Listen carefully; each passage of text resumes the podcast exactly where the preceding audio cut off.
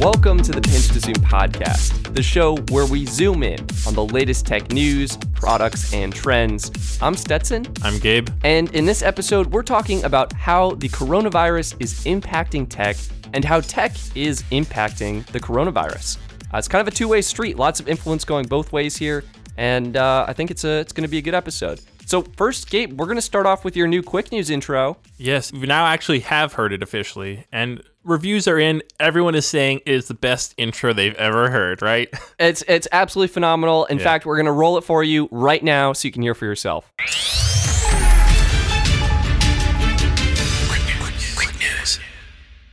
All right, and first up in quick news is something that we actually mentioned in our last episode was the Canon R5. Uh, at that point, it was just rumors, but now the Canon EOS R5 is officially confirmed that it is a thing, but we still don't have a price or actual release date. However, if you don't know, this camera is pretty awesome. It has 8K video, 45 megapixel sensor, in-body stabilization, and a fully articulating screen.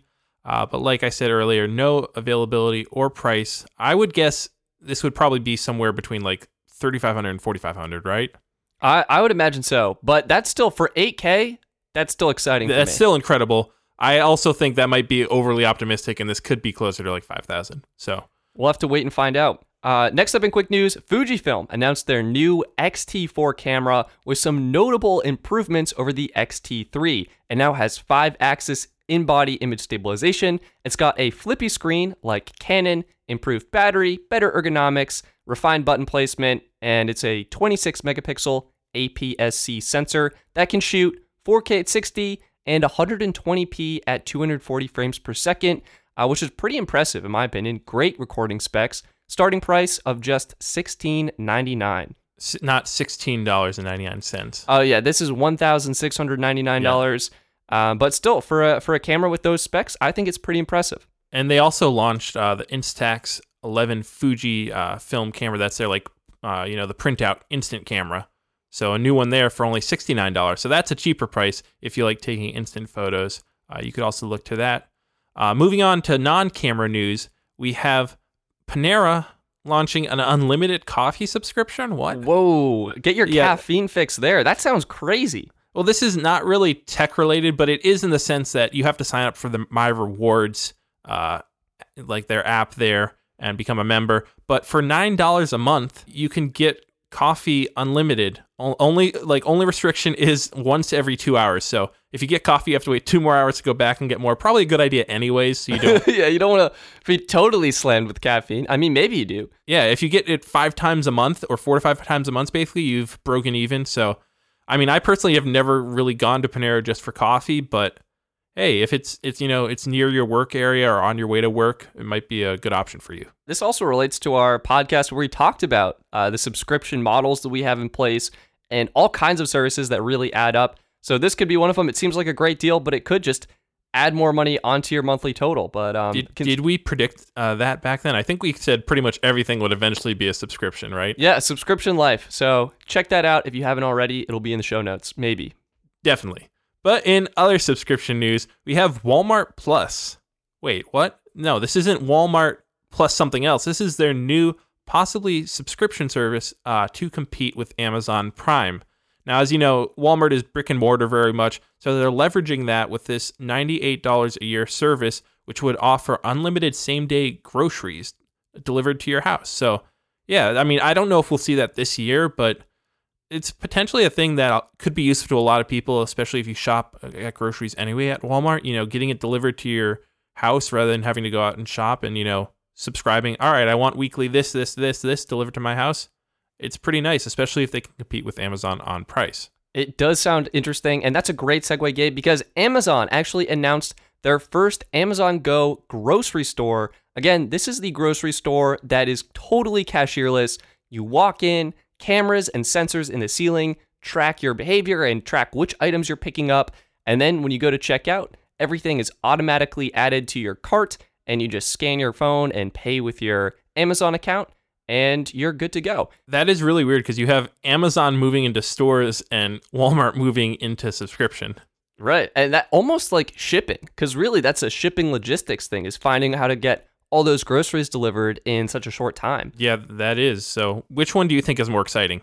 Personally, I'm excited for the grocery store experience because you don't have to wait in lines and you can check out much faster. And what's exciting is Amazon is planning to license this cashierless system to other businesses. So we could see it in stores like Walmart or other grocery stores uh, like Whole Foods. I would probably think not Walmart. I feel like they're too much of competitors. But yeah, Whole Foods definitely because Amazon owns it, or you know, Hannaford's, Shaw's. I don't know, Market Basket, places like that potentially. I, I look forward to it. I, I think it'll streamline the checkout process, although you still will be ID'd if you're checking out any kind of booze. Uh, that is a shame. You can't have little kids running in and running out with booze quickly. Well, moving on to our next topic, our next news item here in quick news, we have phone news because, you know, Mobile World Congress was canceled. However, there's still phones that have to be released. So, first up, we have a really awesome budget phone the Motorola G Power and Moto G Stylus. Now, these are two different phones. The Moto G Power, $250. And for that price, you're getting three day battery life, which is just off the charts. That for a smartphone, that is huge. Yeah, that that is incredible. You're also getting a triple camera setup and then a hole punched uh, front camera that's 16 megapixels. So that's $250. That's the Moto G Power, obviously because it gets a lot of battery life. Then the Moto G Stylus, named because it also includes a stylus, only has two day battery life, but also has a triple camera setup with a 48 megapixel camera.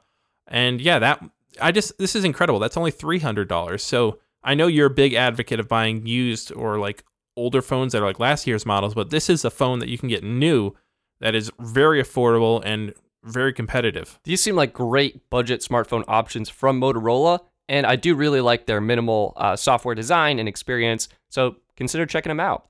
Next up in quick news, we have Nokia considering a merger opportunity, as reported by Bloomberg. Why this is important is Nokia actually owns 15.7% of the 5G market share. So this could be huge going forward.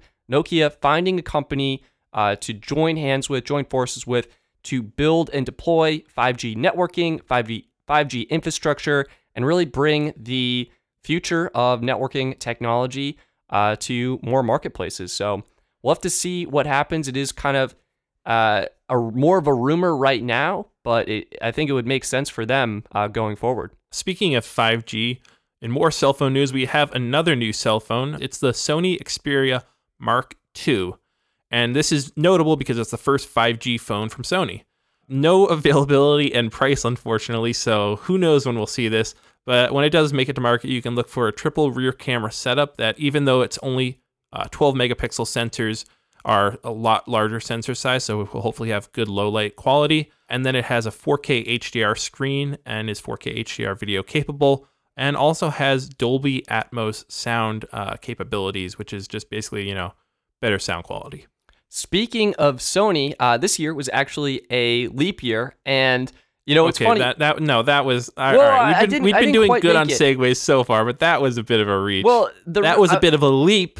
a leap. Oh man, There we Oh, Dave, you're segueing better than I am. No, but I wanted to bring it up because cart. Sony misidentified 2010 as a leap year uh, for PlayStation 3's internal clock, which caused widespread connectivity issues, error messages, and all kinds of other problems for PlayStation gamers. That was the segue I was going for. Of course, we also have tons of other companies, funny enough, having problems with the leap day in the leap year. Uh, technology just it wasn't coded to accommodate that extra day in the calendar year and uh, we've had some wild things. In fact, fun fact for you Microsoft Excel to this day miscalculates 1900 as a leap year in order to stay compatible with other erroneous programs. So, As someone who is a perfectionist and very OCD, that is that is just making me cringe so much. Like the fact that they they have to knowingly put out a mistake because so many other things have mistakes in them. Ugh. it's true. And this could either impact performance on the leap day itself, February 29th, or later in the year, December 31st,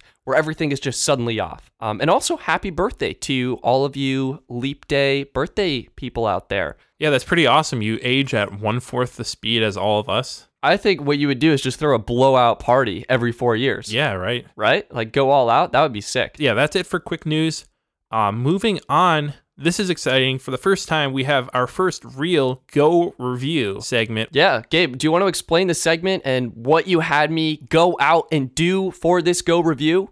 Well, Go Review is our really cleverly and creatively titled segment that we're now trying out, where basically one of us asks the other to go review something. It could be anything from go review a new product, you know, uh, like say go review a new smartphone, or go review a new service like TikTok, which I asked Stetson to do, uh, or you know, yeah, pretty much sky's the limit. It just has to be somewhat related to technology and then the other person has two weeks to go review that product. So, Stetson, in the last episode, I asked you to go review TikTok. How has it gone? What's your review? Well, for, I got the app and I actually made two accounts by accident because I forgot my password to one of them. Classic.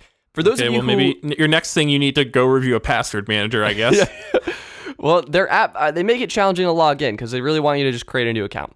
For those of you unfamiliar with TikTok, uh, this is a sort of a new social media platform that's taking off. And it's like Instagram, but for video. I think that's the best way to describe it, where your profile, instead of having all your pictures, you have all your video clips.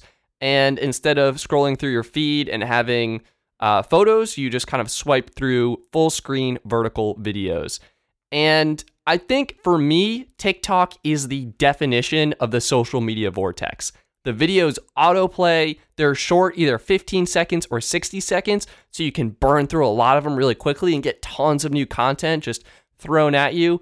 Um, and it's very, I found it very easily in the first couple of days to just get sucked down these tunnels. Right. It's like an hour's gone. Yeah. Would you say that's true? Like, do you find you you spend like more time than you'd like, or you just get trapped in the application? it's such yeah it's kind of like if if you just say like if you're eating like i don't know like m&ms right? Just one more just one more type thing or like chips right? Because they're so small these videos they're like oh it's just you know just a, less than a minute like most of them just, are like 30 you seconds. just flick through it and the next one's automatically playing. So then you're you're sucked into the story. Oh what happens next? And of course they're edited to be like super engaging um but yeah so and, and it's mainly the for you page is how because they're differentiated by your you have your ones that you're following those people, and then the for you page is um, could be people you're following, but it's also what TikTok thinks you'll like. It is true that yeah yeah yeah. So you basically have two feeds in there, um, and I guess like I was reflecting on this a little bit more, and humans, regardless of where you live in the world, have different communication needs, right? So you have two audiences, uh, either like a private communication or more public communication and then you have different audience sizes. So you have like private one on one communication. That would be in the US like texting, SMS, things like that. You have small group communication. Uh, this could be like a Snapchat group chat or like an actual group chat. Um, and then you have kind of more public information. Um, maybe that's Instagram, maybe that is Twitter. And then you have like super broad public reach. Um, I, I guess Twitter really falls into that category as well. And for me, TikTok is like a super public reach for a video platform.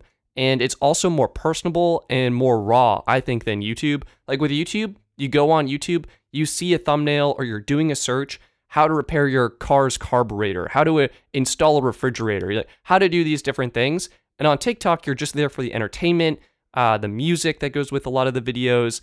And I think I think they tapped into like an unmet, personable public video communication platform. That's that's my take. I mean, do you think that's true, Gabe? Does that does that make sense to you? It's it's definitely because they. Um, I know now they did actually just open it up so you can upload your own videos through uh, your computer, not just through your phone. But it mainly most people on the app are filming it on their phone. They're editing it right in the app, which is actually, if you were used to video editing software, it's a bit different and it's a bit weird to get used to. But it's actually a pretty creative way to deal with video editing on smartphones. So yeah, I think that since most people are filming it right on their smartphones, not doing a ton of editing, you know, doing it to like for the fun, to follow a trend, to dance, learning dances, doing different things. Yeah, I think it's more personable.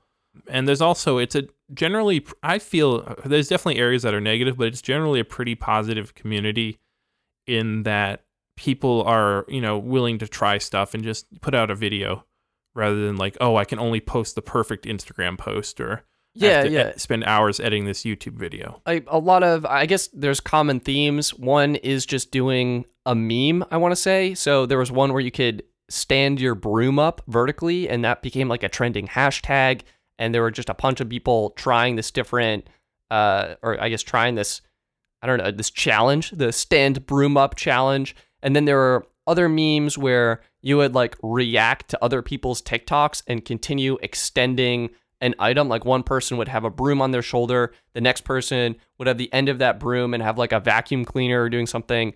And it Yeah, just because let's, let's just clarify for people who don't know. When you react to someone's TikTok, it basically puts you next to theirs. Uh, like it puts you their original TikTok next to yours that you film, and then if you keep doing that over and over, it kind of creates this infinite line of ever like getting smaller TikToks. Yeah, it's um yeah, you go split screen and then the next one goes split screen with that split screen and that would make the first image smaller and, and so on. But I didn't even know you could react um until recently. But that reminds me of YouTube. Like on YouTube, you used to be able to post reaction videos. reaction videos. That was a huge thing for channels to like gain subscribers and, and gain views was the fact that they could post on a larger video a reaction. That's, I mean, it's so interesting they got rid of that. So I do think TikTok is meeting uh, some kind of communication needs as an interesting platform. I did not really find the editor super intuitive myself. Um, and I definitely personally feel that while the community tends to be nice, it is also kind of an interesting platform in terms of how people are using it. I think from what I've seen, what the algorithm has served me is uh, people kind of chasing viral content and that has typically involved a lot of pranks. Uh, so I don't know how I feel about that because like one user, it's an interesting concept. What what this guy does is he will run up to someone. I I'm unsure if it's staged or not. It might be staged, but I think it's staged. you think so? I mean, it's just like a horrible, weird reaction. You, I honestly can't tell. And uh, he'll like grab a phone out of someone's hands, smash it on the ground, or like pour, put it in his cup of coffee that he's holding, and they'll flip out like Oh, someone yeah, just definitely definitely fake. broke their device, and then he'll like come out with a brand new one. Um, so no, yeah, these are these are all I'm guaran- almost guaranteeing definitely fake, or at least they're asking the person. Yeah, no, these no way that these are real, and that's an interesting thing you bring up because a lot of people might think they're real on TikTok, and it's the fact that TikTok is kind of seeing content that is already like it was like five years ago that everyone realized on YouTube that all pranksters are fake, right? Uh, but now you're having the same content come back onto TikTok or similar content and whether it's that or whether it's you know um, just simple tech tips or YouTube like or business strategy tips are coming onto TikTok, but the people on TikTok because they're mainly younger people, they're seeing this stuff for the first time and they're like, "Oh my god, this is incredible!" or "Oh my god, I can't believe that's real." And it's it's kind of like you can basically take anything that was popular on YouTube in the past 15 years, upload it to TikTok in your own way, and boom, you got content that's going to go viral. that's that's a very interesting idea. And yeah, I guess But Gabe, the I, one thing I want to do is I want to watch your you you did upload one video. I, I was very did. impressed. I made one TikTok and I was very much overwhelmed with the editor. But please go ahead and find it. You can find me anywhere Sorry. at Stetsdog. Um, so yes. So, I got it pulled up. I'm gonna watch it right now. I haven't watched it. uh, should I try and fill the dead air? Or No, we're just gonna. All right. It says is in our is our is our internet s- faster or slower? Oh, do you mean your you for so you have a typo for Oh, one in your God. TikTok. You meant to say is your internet faster or slower? And then you're doing the speed test, and your internet speed is 148 megabytes per second. Mine's definitely slower, and so that's nice. You're using their uh, new feature they added in, which was the ability to put questions in your TikTok. Um, yeah, I, I think it, that's a pretty good one. That's a nice one. I I definitely think that that you know showcases just how you know TikTok. It's kind of like Instagram Stories in a way. It's kind of like Vine. It's kind of like YouTube. It's it's really a combination of all these different, and it's also kind of like Twitter because there's a lot of memes. So I I personally like it a lot. Um, I I go in between using it because I usually I'll use it and then watch it for two hours and be like, geez, I have to stop this. This is not sustainable. this this is Um, one of those apps where I feel like you need to use the built-in time limit function in iOS or Android. Like if I didn't get some kind of timer or something going off, like David Dobrik. I just discovered him, and it's just like Yeah. you just scroll through. You, you need to hire, actually timer is not enough. You need to hire someone to slap you. it needs to you go over auto the time limit. uninstall. yes, yeah. But what what I was going to ask is, do you see yourself using this in the future, either for just entertainment, watching it yourself, or Well, for uh, social media here's, marketing? Here's what I will say. As kind of an independent creator, I'm trying to really grow my YouTube channel, my website. And right now, I'm just not sure how to monetize TikTok or what the benefit could be. Like, maybe it's a good platform to gain attention and direct people to my website, but you can't really have links and the description is very limited. So I'm not sure there. And I don't know what the sponsorship opportunities would look like on TikTok, like on Instagram. Uh, you know, there's tons of brand deals and you post these beautiful images. I'm just not really sure how TikTok will evolve. And for me personally, I think it's it's more beneficial for me to put my time elsewhere at the current moment. Um, but I think I can respect its creativity. I just personally think it's not for me, uh, considering how much how easy it is to just go into these uh, these social media vortexes. Uh, but yeah, that's I mean that's my take. That's my review. I would say um, check it out. I think it's good to to know what the latest apps are, but also consider being mindful with how you spend your time and. Uh, you want to make sure that is in alignment with uh, what your goals are and, and where you want to go. Mindfulness is never a good thing. Don't think about it. Just, mindless content consumption. Yeah. That's what makes money. that's we're content creators. We need mindless consumption, obviously. So Yeah. Well, uh, that is your go review. Do you have something for me to go review in this next two week period? Yeah, Gabe, I think uh, there's a great product that I was thinking about that I would love your take on, and you seem like the person to to do this. And it is funny enough the Insta 360 Go or Insta 360 One R because you don't have the Go. But yeah, that I want your review of the action camera, your take, and uh, it, it sounded like you had all three action cameras at one point. You're being you're being I was expecting something much more sinister from you. Uh, you're being very kind in giving me something that a product I already own, product I've already been testing out a bunch. So I appreciate that.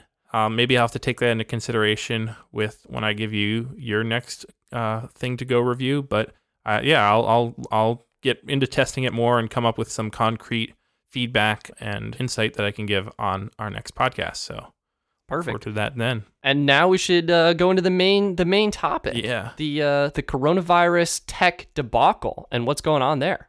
Well, I mean, let's first start off. You've probably heard a lot about the coronavirus uh, from a lot of different, you know, medical experts, uh, people on the news, people who aren't medical experts, and we're definitely in that other category. We're also we're both not medical experts, uh, not claiming to be that, and we're not even, uh, you know, financial experts. So we'll, we will be talking about, you know, how it's affecting the stock market and stuff.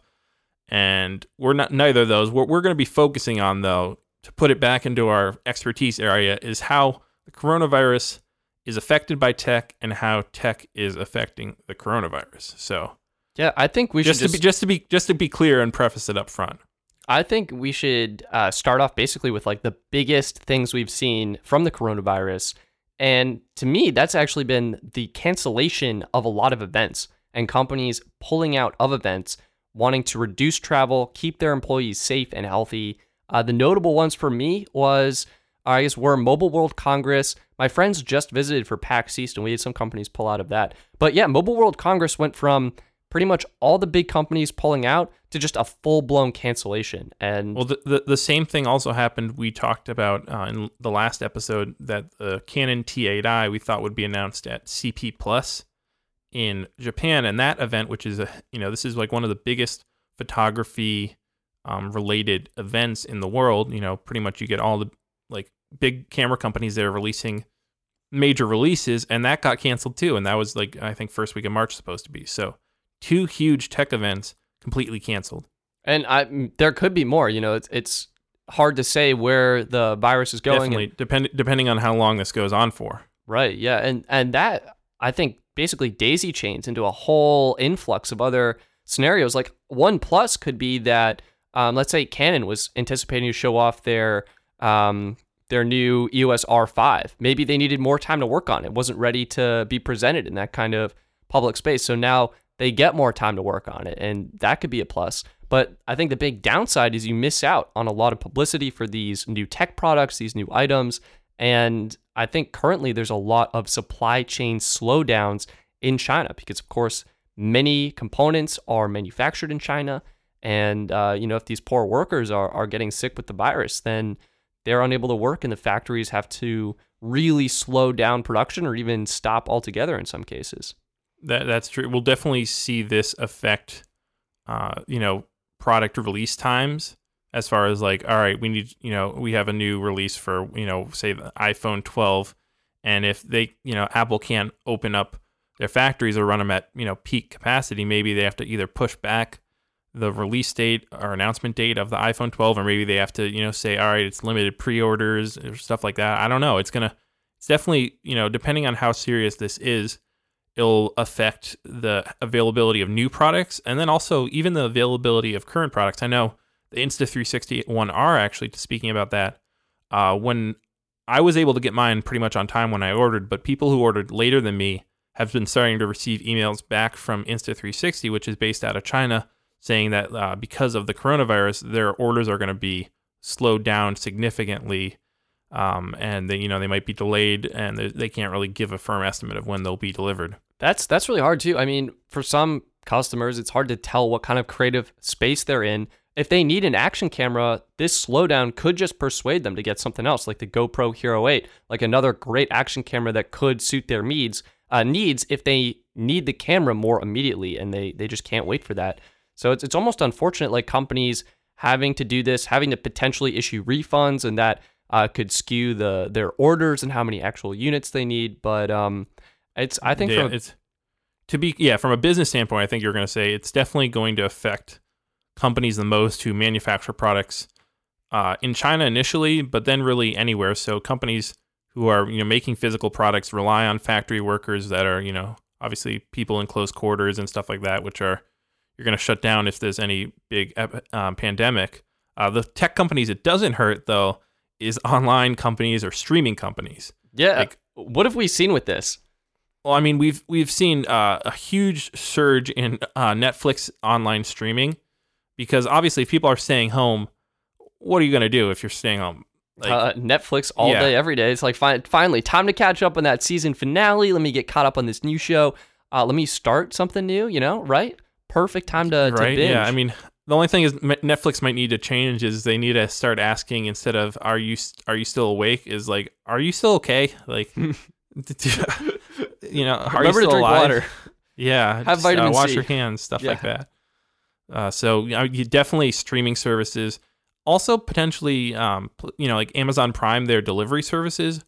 That will be very at, at initially, like in the U.S. I'm imagining people are you know wanting the deliveries more, so they don't have to go out and shop and stuff. But that could also be affected eventually uh, if this you know it does reach pandemic level uh, status for this, and you know they have to start shutting down some transportation stuff. Yeah, it, you know it is kind of hard. I mean, on one hand, you do have more consumer demand for some items, but on the other hand, uh, that demand could potentially put workers in danger, and that's you know something companies got to be mindful of and careful of. Um, and I know I definitely appreciate getting my packages delivered, but especially in the case of a more serious disease and infection going around, like uh, that means a lot, and it, it is kind of uh, more risky for those individuals who are delivering all those packages and and having to deal with that higher volume of, of orders. So I yeah, that's I mean that's I also think obviously we, we you know going along with Netflix, YouTube, any of those other HBO, obviously those are all pretty much the same. Gaming, I, I, as you know, we are big gamers, both of us. Uh, we do game all the time. but we're, we're actually honestly, gaming right now. You can't tell, yeah. but we we're gaming right now. Honestly, though, if if I was in a lockdown, I might be inclined to pick up gaming more. You know, to download some games to play because it's something that's interactive, which is you know something that you get in when you're going out into the world to do whatever you're doing. And this is kind of like something that could replace that potentially. What, what's also great about gaming is it's collaborative. Like you could be playing with your friends, you could be chatting with your friends, talking with your friends. Like just because everyone is at home doesn't mean you uh, you don't have to have social yeah, interaction. You, yeah, like you can't hang out in the real world. So let's go uh, play Call of Duty together and hang out while we shoot up some other players. You know, yeah, right? real it's, it's, real bonding opportunity. hey, it's it's it's you know, you know desperate times, desperate measures. Yeah, I actually sure. I want to actually go through. Um, I found some notes on bigger events that were canceled. So as I mentioned, we had Mobile World Congress. Uh, Gabe, you mentioned the big uh, photo event in Japan. Facebook canceled their F8 Developer Summit, um, which is their huge. It's like WWDC, like Apple's Worldwide Developer Conference. I want to say for developers for Facebook, so that's pretty huge. They're claiming there may be delays in Oculus VR. Um, Apple said they're going to be missing their quarterly revenue. Uh, they actually shut down 42 stores in mainland China, um, and it's kind of unclear how the illness will impact their supply chain. Gabe, what do you what do you think about companies shutting down stores in China? Is that the right move? Does it make sense? Like they're basically uh, making it they're they're decreasing their revenue by doing that. Like they're stopping a lot of sales that uh, Well, I, I think it's a twofold thing. Okay. okay So, or maybe even threefold. So, first thing is if you have a lot of sick employees, you know, that's going to be hard for you to keep a store up and running at its, you know, at the, you know, the peak of efficiency and experience wise. So, that's number one. Two, stores like especially Apple stores are places where people come in a lot, touch devices, you know, are testing them out. Oh, let me try the new iPhone. Cough, cough, move on. Someone else comes in, touches it. Boom. That's a lot of spreading of germs, uh, both to the employees potentially or among customers. Uh, that's something you you might not want, and it's just better to say, all right, let's just cut our losses um, and not be involved with that. And thirdly, if you know products aren't being able to be manufactured and supply is decreasing, you're not really going to have the ability to stock all your shelves in these stores. So why bother even opening them potentially? That makes sense. The one thing I kind of wonder about is if people still get paid. Like I would imagine salaried employees, they still get their salary, but uh, this, I mean, anything that shuts down could be a problem for hourly workers, people on an hourly sal- uh, hourly wage, um, because suddenly their their source of income is shut off, and you know that's potentially uh, important to them, like a huge part of their livelihood. So Well, that's that's. I mean, moving on. I know you had a couple other things you wanted to talk about being shut down, um, but it's that was I think the people both the decrease in business revenue and the decrease in like you're basically getting the whole economy starting to slow down potentially because of this. Um, and as a result, we saw some huge declines in the, the tech sector mainly because they were the one the stocks you know like Apple, Tesla, uh, Microsoft. They had seen huge gains this year, and so we saw you know the, a pretty big correction, and it could dip into recession territory. And so I was thinking something interesting to talk about would be where people can actually look potentially to uh, keep you know keep putting money either into the market or into other places that can give them a decent return. Um, that might be you know taking advantage of tech technology and like where we've come. You know, and you know, 20 years ago, it'd be like, oh yeah, I guess look for bonds and stuff like that. But now, in today's market, it's you know, there's so many options out there because of online stuff that you can really, yeah, there's a whole host of features that people might not know about. Sure, I think that's a great idea. Um, I mean, like, I guess the first thing is, does it make sense to keep investing in the stock market? Like, is this something people should be doing? What I mean, what's your take? What, what are Well, what are again- you again, doing? Again, preferencing that we're not financial advisors in any way, but for people, basically, the general consensus is for people who, you know, have 15 years or more until they're, you know, looking to retire, it's still worth putting money into the market. Um, maybe not, it's not a good idea to go out and buy, you know, $10,000 worth or 5,000, whatever, you know, a huge amount of a certain stock, but it's still a good idea to keep, you know, putting into your retirement fund, uh, putting into your general savings fund or whatever it is.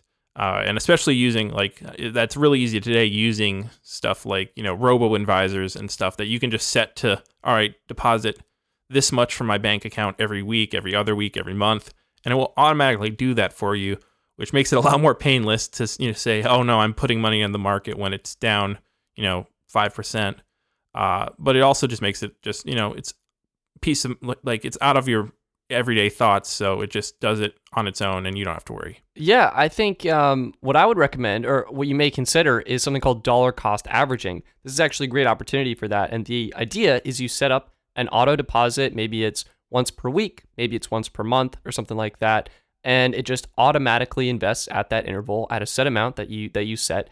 And what happens is, as the stock drops in price, yes, you're you're losing value, but your buying power suddenly increases. So if Apple is hypothetically at $100 and it drops to $50 and you have an auto deposit for $100 that will buy Apple, all of a sudden, instead of getting one share for $100, you can now buy two shares.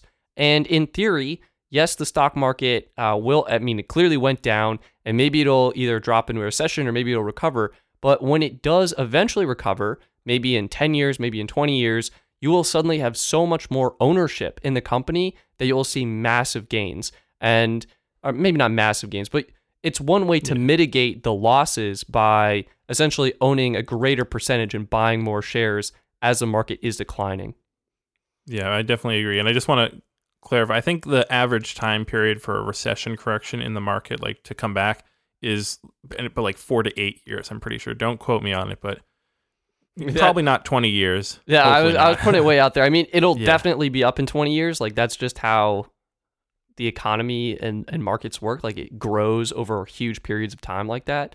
Um, yep. So if you are thinking long term, like I'm, I'm young, I'm 22, thinking about retiring at 62. So uh, I think it 40 year time horizon. Yeah, continuing much. to just auto invest, not even think about it. What um, do you use? Speaking of auto investing, what is the app or services you use? yeah, that? there there are many different platforms out there uh, to consider using for robo investing or auto investing. And just to clarify what that is, is basically um, when you're signing up for robo investors, uh, they're, they're advisors that provide automated, algorithm driven investment services um, with little to no human intervention. And this makes it easy and accessible for many people uh, to use the services. And as a result, they're very inexpensive. There's very low fees, uh, again, making it just more accessible and allowing more people to get exposure to the market and invest their money in assets so they can grow.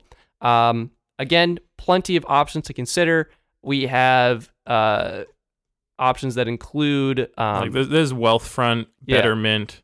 Yeah. There's SoFi has some out there. Seeing Ellevest. I know even, even now Fidelity and Schwab, uh, the more traditional ones, they have you know uh, robo investing sides of their platforms that can do for your retirement stuff. Yeah. Uh, so there's there's yeah definitely if you're into this, Google it and look it up. But I mean, I personally use Betterment. I, I'm actually also using Betterment to, to finally answer it's your question. It's a pretty popular one, uh, one I think, among uh, people our ages because they have a really good app, um, and they're pretty low fees. So yeah, definitely, yeah. yeah, that's that's what I use. I think I have a retirement account with them, an IRA, Roth IRA, and I have just a general like uh, investing fund that I put some money into too. I what I like about them is you can have multiple funds. So I have one general investing. I also have a Roth IRA, and I have my uh, Tesla Model Three fund that is um. Well, it, it may not be doing so hot right Took now. Took a little hit now, but don't yeah, worry. Not not too worried about it. Um, yeah, I mean that's that's why I use. I, I've really enjoyed it. Have you been enjoying your Betterment experiment experience? I well, the thing for me is I had to actually I deleted the app from my phone because it's the type like the whole point of it is that like you want to be able to just set it up and forget and having the app as a temptation oh to look how much am I, am I up am i down it's just i mean i like that the app is convenient and stuff but it's also like the whole point of it is that you shouldn't have to even use it on your phone because it should be so set and forget that you just all right I don't look at this, you know, for, all right, maybe six months later, I need to adjust how much I'm putting in weekly or add a little extra or stuff like that. So that was the main thing for me. But I definitely, it's a it's a good uh, good good app, good service. Um, if you're looking for something that's free, no fees, you can go like for Robinhood and stuff, and for other well, actual stock not, trading really platforms. A robo investor, but like, yeah, exactly. Just, though you're not going to get that robo investing. You're not going to get the AI balanced, um, you know, what portfolios and they're not going to be basing it like for us that are younger they're giving us a lot more in the stock market a lot less bonds but if you know our parents signed up or someone who is closer to retiring the uh, ratio of stocks and bonds would be a lot more towards bonds and more stable assets and less stocks. You could also consider a retirement date fund, which is a mutual fund, so it's more actively managed by uh, investors. But it's a similar kind of concept where basically uh, the fund will adjust the asset allocation where you're younger, you can assume more risk. So maybe you'll have more stocks. And then as you grow older, you want to have less risk, hold on to the, the wealth you have and have grown. And so maybe you'll invest more in bonds, which are less risky. And um, those two platforms are, are pretty good for uh, mitigating risk, automating your investing, um, and basically kind of going through this this decline. But Gabe, like this that's that's still that's still traditional investing and going into the stock market. Yeah, that's it's still also risky. Like you're getting a lot more risk with these exposures with unpredictable events like the coronavirus coming in, causing a dramatic shift in the stock market. What are some other places people can invest their money uh, that may be safer or uh, that are different um, that may not be as impacted by events such as these? Okay, so starting at the the most safe, obviously, banks are extremely safe. You know, FDIC insured up to usually like a million dollars, so you don't really have to worry about that uh, unless you think the U.S. government's going to go under. Uh, but obviously, it's not really like your average bank. If you go your local bank or whatever, most savings accounts are giving like maybe 0.10 percent interest or something like that. I think It's that's the awful. annual I mean, average. I think It, it's the- it's horrible. the rate of inflation i think is greater than the interest rate provided by banks so over a 10 year period or one of my longer 20 year periods that i brought up earlier i think you actually end up losing money Yeah, it's it's pretty bad. You don't generally want to leave a ton sitting in a bank account, but uh, with the advent of online only savings accounts and banks, it actually is getting better because they can you know cut the cost of not having physical locations, not having tellers, and all that stuff, and increase the amount of people they offer their services to. So you have places like uh, this Goldman Sachs offers Marcus, and they offer uh, currently 1.7 uh, annual interest rate. Granted, that can go down and up, but comparing that to your local bank, that's like 10, 20 times higher than what they may be offering. So yeah it's i actually do have a marcus account and i'm amazed i think like y- you make money like it's not a lot by any means but Well, don't I, I don't don't think that savings is making money. well, just it's just that it's, amazing to me like how it adds up. Like it's way better than just letting it sit in um, a regular checking account where you literally get nothing. Like if you need that money, put it in one of these high yield savings accounts, and all of a sudden uh, you get a little extra something. Like maybe you get something that can cover a free coffee or whatever. Like it, it just helps It's, out. basi- it's basically like instead of putting it under your mattress, you're putting it in a place that is really secure, and also uh, it's like your mattress. If you know on your it was your couch mattress, and pe- when people sat down, they'd accidentally you know change would drop out of their pockets as well and fall into your little savings. I like that analogy, of Gabe. That's clever. That's really clever. and that's what you that's what you gain. I mean, yeah, it's not going to be much. You know, grant like if you have thousand dollars in the account, that's you know one point seven is only what literally. ten dollars and seventy cents. I think it's Yeah. a. Yeah, yeah. Yeah. Wow. Yeah. So no, oh, okay, seventeen dollars. Sorry. Either way, you're not. It's not. You're not going to be making money, but it's better than you know a sharp stick in the eye, as they say. So that's that's as far as like tech uh, related, you know, pretty stable um, ways to you know still get a decent return. That's the most safe, most backed up. Going up a notch uh, is then we go into bonds. This is And- slightly increasing your risk slightly. Yes, bonds have been around for a long, long time, but now uh, with you know technology, there's companies out there that are able to do like basically micro bonds. So instead of offering a bond for like a thousand dollars or so, there's companies out there. Specifically, I think we're both thinking of this company, Worthy, uh, and they sell bonds for ten dollars each, which basically, even though bonds usually have a time period that you you got to buy it and then you know three years later sell or ten years later or whatever that's, it is. that's usually the big negative. Like you're buying Yes. a government bond or a municipal bond for a thousand dollars. Like your thousand dollars is gone for three years, and then you'll get it back with the interest rate of the bond. Uh, whereas Gabe, you brought up Worthy, and, and they're doing something different, right? yeah, they offer their bonds without any penalties for selling early or you know get you know if you if you put in a thousand dollars and then five months later you need 500 of that for something. You can take that 500 out uh, no worries no fees and you'll still get all the interest that you earned on that in that time period. And that's i think that's really possible because they're able to have a really large user base. So all right say you it's it almost honestly it almost does sound a bit like a ponzi scheme a bit right? Where that all right i need to put, i need to take out money so someone else puts in money.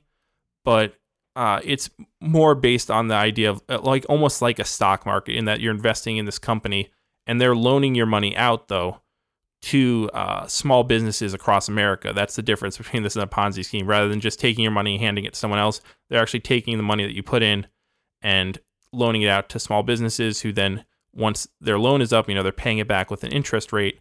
uh, and because of that, they're offer able to offer you know high interest rate to you of five percent.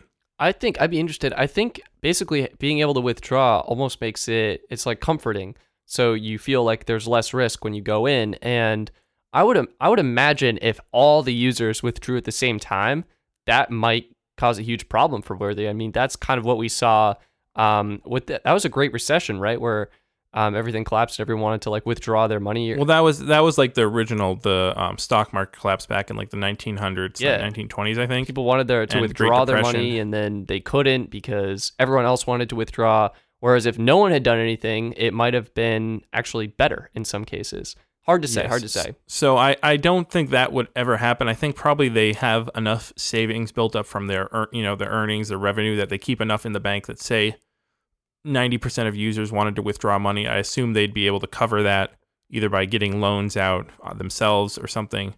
Uh, so it's not that's the only thing though. It isn't backed up.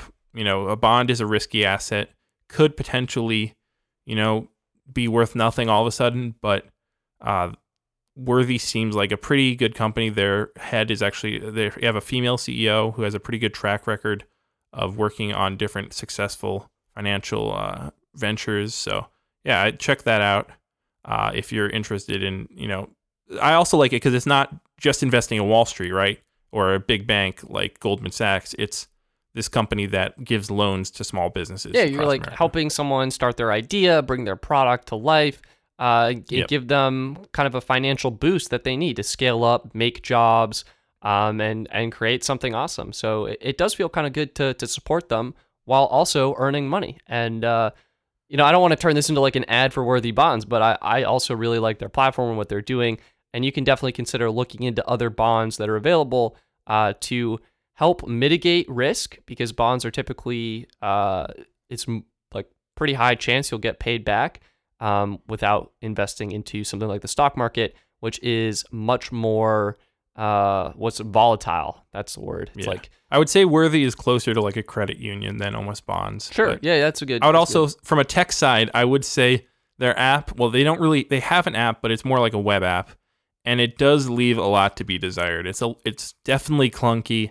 There's definitely you run into hiccups where stuff doesn't scale right. The keyword pops up and covers too much of the screen, like stuff like that. So from a tech side, as far as user interface and usability, a little. It could use some improvement, but I'm assuming as they get more popular, uh, they'll dedicate more to that R and D there, and hopefully it'll just get better. So yeah, that's moving on though. The last, the last one. This is by far the most risky, um, and the it's most the stock market and the most futuristic. No, Yeah. and the most most futuristic tech related.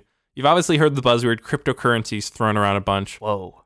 Yeah, right. Instantly, half the audience just left because I'm that guy at the party talking about how they should invest in Bitcoin. Yeah, cryptocurrency billionaire Gabe Shakur here, everybody. Gabe, share with us your deep insights. No, that that's the no. There's I don't think that you should uh, go into Bitcoin. You know, when it was at its craze, you know, up to twenty thousand, there was all these stories of people making millions, and then there was the sad stories of people who, you know, like a house cleaner of, of this now Bitcoin millionaire, put her sixteen thousand dollars of savings, gave it to him to invest for her, and then literally three weeks later, it had almost halved Jeez. uh, the Bitcoin market had dropped from like twenty thousand to ten thousand. So it's really something you you got to be careful. But um, the Virgin Galactic CEO, who I don't really know what his qualifications are, other than being CEO of a pretty big company.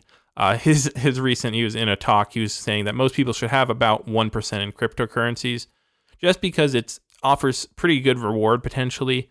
Uh, but yeah, don't put too much in. And so, but we've talked about cryptocurrencies a bit before what is unique now and could potentially offer a more stable return than the super volatile market is this company called BlockFi. Uh, they're the one I'm talking about specifically, but basically it's companies offering cryptocurrencies loans. So kind of like Worthy, where they're offering loans to small businesses.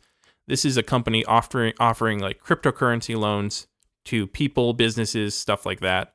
And it it's a way to offset, like say you can, you know, all right, buy some Bitcoin you're it's going to go up and down, up and down, up and down, you know, a ton. That's pretty much a guarantee. But with this company, uh, they actually will give you, I think right now it's 5%, but it's going down to like 4.6% in the future. Uh, so it's at least you're getting some interest or upward movement, possibly to offset any negative uh, downward movement. Yeah, yeah, yeah, absolutely. And It's kind of, you know, cryptocurrency is still so new, but uh, sometimes the newer tech does have the uh, like the interesting opportunities available with that. And you definitely see this with companies that IPO. I remember like Tesla IPO'd and I was interested in them, but I was also like in high school and, and wasn't like into investing and didn't really understand that as well as I do now. And they opened for like $17 and they are, they hit like $700. So like huge opportunity uh, when companies IPO come out onto the market. And I think yes, yeah, I I know the big um at the end of the 2010 to 2020 decade, there was a ton of stories out about the best investment in that decade would have actually been Bitcoin because if you bought that back at its lowest in I think like 2010 or 2011 when it was basically like pennies for a single Bitcoin and you just put a dollar in, you would be a millionaire now. unreal. Like basically. So Unreal. It's definitely risky investments uh, like Bitcoin or cryptocurrencies. They are risky by their nature, and you shouldn't put really. You should really put almost nothing in there. But if you have a little extra, basically money that you can afford to gamble with, and you know if you get nothing back, you won't be have any problems. Then that's potentially something to do. And as I said, BlockFi is a way to make cryptocurrency investing a little more uh, stable, a little more assured that you aren't going to completely lose everything. I think the one of the keys here that I want to emphasize is uh, distributing your wealth over different asset classes is one way to help mitigate risk as some will go up and some will go down. Overall, uh, you hopefully want to be moving in a upward direction, and definitely having so many different asset classes is one way to um, hedge against a potential decline in any one of them. And you can use for doing that. I know it gets sometimes really complicated having like you know five, six different accounts or you know where your money is, but you can use apps like I know I use Clarity. You use Mint Mobile or no? No, no, I Mint do Mobile use Mint company. Mobile, but that's a cell phone carrier Sorry, I use use Mint by Intuit. by Intuit. Uh, and basically, what those apps or websites allow you to do is link up your different services, whether it's your credit cards, uh, your banks, your you know investing platforms like Betterment, Robinhood, etc. And it then keeps track of all your money that you have, all the debt you have, and it's actually they they do some really smart stuff. Like you know, if you credit card, right? If you use uh, if you buy Starbucks on your credit card and it can keep track of like, oh, this is how much you spent on coffee this past month. Maybe you'd consider like decreasing that or something, you know? Right, So- right. Being more mindful of your budgeting. And uh, yeah, we really don't know where we're headed. It's kind of a, a big unknown uh, as life unfolds. But I think I think we've we've talked about uh, money a lot with this coronavirus impact. yeah, The big thing they always say is you don't have like like the bigger than wealth is your health. yeah. right. uh, or your Health health, is the your biggest- wealth. yeah. They also actually okay. That's what they actually say. Sorry, I was trying to hack together a cobbled like saying, but you got it right. So take it over since you know where we're going. Yeah. So basically, with the coronavirus, the biggest important factor is to stay healthy. And the number one tip is to wash your hands thoroughly with soap and water. Um, Wait, is this a high tech soap and water? Yeah, this is ultra high tech. No, it's just regular soap and water. One interesting thing, though, that we were kind of r- talking about earlier and relating this to technology is you may actually want to uh, wash or disinfect your devices. I think your smartphone houses some of the most germs out of any single device in your household, even worse than your bathroom, right? That's right. Yikes. Um, here we go. Here we go Scary. uh, from a site that may or may not make a phone cleaning product. They say Okay, this is sketchy. your phone is 18 times dirtier and contains more harmful bacteria than a public toilet. Not a private toilet, not your nice clean bathroom, but a public toilet. 18 times dirtier. Um, That's scary. And I know I know MythBusters actually did a show where they tested stuff like this and how much germs and included on that list were also like keyboards, mice, um, you know, basically anything that you're touching continuously with your hands. You might wash wash your hands a ton, right? But then you go right back to your phone and oh wait, that still has all the germs and Yeah, stuff on it that like, you were just trying "Oh, to get rid of. a blank canvas. Let's just go and infect and inhabit this environment. Yeah. Um, so I I would recommend uh, considering cleaning your devices. And the company I was reading this from was it's called PhoneSoap, and what it is is a UV sanitizer for your phone. You just rest your phone in there. It charges it up. You can either get a wireless charging one or a wired one. and it will also uh, blast it with UV rays to kill all of the germs and bacteria and other nasty stuff on your phone. So it is safe, clean, um, and ready to uh, basically become dirty again. But uh, yeah, I think cleaning off surfaces and devices that you touch and use a lot is a great way to uh, help prevent uh, the spread of germs and, and keep everything clean. Yeah, I was gonna say for pricing, it looks like they're what like Uh, I'm seeing eight eighty dollars for the um, one where you have to plug in with a wire, and the wireless charging one is a hundred bucks. Yeah, and they also have uh, the HomeSoap they call it. I'm just looking at this right now, and this is for all you, you can put all your items in it. I guess it's saying like you can put it looks like an iPad or something like that. Like it's a lot bigger.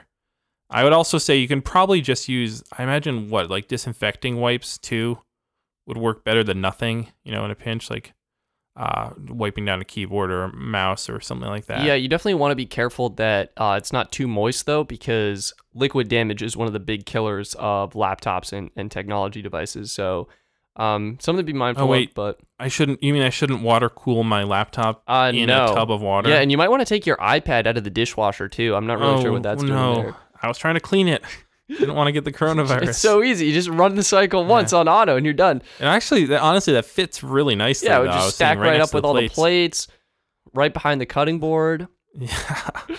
Uh, but I mean, that's yeah. There's not much other tech stuff out there I know that keep you healthy. I mean, I know people are rushing out, getting you know face masks, getting uh, all sorts of things. But really, the simplest thing is, as the health officials have been stressing, unfortunately, not very tech related, but washing your hands. How could how could we make that tech related? Like setting yourself a reminder. Oh, could oh, they oh. make an app that like Okay. lets you know after you touch someone or a public surface?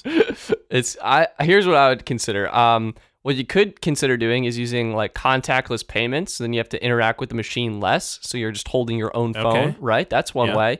Um, yeah, you don't have to touch the keypad. Right? Yeah, you just Hopefully. unlock your phone with your, your face, your fingerprint, and then you whoop, hold it up wirelessly and make your payment. Uh, that could be great. Also for traveling and airport passes and things like that. and and that'd be not using money too. yeah, yeah, yeah. That's a good. Money is very germ ridden. Um, the other thing is, uh, my friends have automatic soap dispensers, which are really nice. That's not really tech related. I guess it has a battery, Yeah. so that you know that's tech related.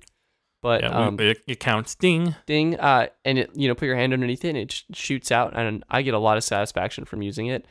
Um, I don't know. Those those are kind of the tech items I have. I'm not. What What do you think, Gabe? Are there other ways we can add some electricity to this? Uh, Well, I was thinking. I was thinking someone needs to come up with a smartphone or smartwatch app, right? That Okay. can detect the detect the movements of washing your hands, and then remind you when you haven't washed your hands for a while, possibly. Ooh, that's a very interesting idea. I feel like that's Right. like um like the stand goal, but instead of standing, washing your hands. Or what if it? What if it could also detect like common movements, or like you know, like for example, shaking hands with someone, or uh, you know, touching a keypad on something. Like it could, they could, you know, learn it to teach it to recognize different common movements associated with times when you'd interact with your environment, and then afterwards, it could remind you to wash your hands. Just imagine like uh, a new employee getting onboarded or something like that, just going around shaking everyone's hand, just ping, ping, ping, ping. Remember to It's saying it's the watch is like saying, "Get rid of me now, quickly! I don't want to be infected." You're by this person guaranteed Are you, infected. are you still alive even now? You've shaken so many hands. I almost feel Yeah, like uh, eh, going back to the ancient time, setting a timer or something, depending on I don't know, depending on what your work is or what you're doing. But yeah, I think that's that's basically all I have. Do you have Do you have anything else? I mean, No, that's. I mean, uh, let's just hope. Uh, you know, I, I think you sent me. There was a site that tracks the current spread of the virus, right? I did send that very awesome was- site. Do we know what it is? it was like a. It was a GIS site, right? yeah, it was Wasn't awesome. I don't know exactly. We'll we'll try to put it down in the show notes in the description. But it was just kind of cool uh, to look at how this virus was spreading around the world. A little surreal and kind of like that game. Isn't there like a There's a game? yeah, there's an Pen- excellent board game. Oh, oh, you might be thinking of the uh, more tech savvy mobile Yeah. game that was actually banned in China. All right, two games. One board game, Pandemic, fabulous game. Go recommend you play it. The game is the virus, and you are trying to cure the virus, which is what we're doing now. Uh, the other game is Plague Inc. It was actually banned in China, um, and you are trying to create a virus that will cause a pandemic. Uh, so that is Plague yeah, that- Inc. Let's let's not do that one. and now. That uh, was a little and too weird. pandemic. So yeah, A little too real. I, I think that's going to be it. Thank you guys Yeah. so much for listening. You can find the Pinch to Zoom podcast on Twitter at Pinch to Zoom Pod, Instagram at Pinch to Zoom Podcast. Email us, pinch to Zoom Podcast at gmail.com. And yeah, I'm Stetson, I'm Gabe. and we look forward to talking to you in the next episode. And of course, Gabe's Go review. So stay tuned for that. Thanks, guys, and we'll see you next time. Stay healthy. Hey, but actually, you know what's a good? Sh- oh, oh, I oh, actually oh, like to use talk my at the same time. That's what people love. I actually People like listening to podcasts to listen to people talk at exactly the same time and not listen to each other. it reminds me of home. Yeah. that took a that took a hot second to sink in. oh my god.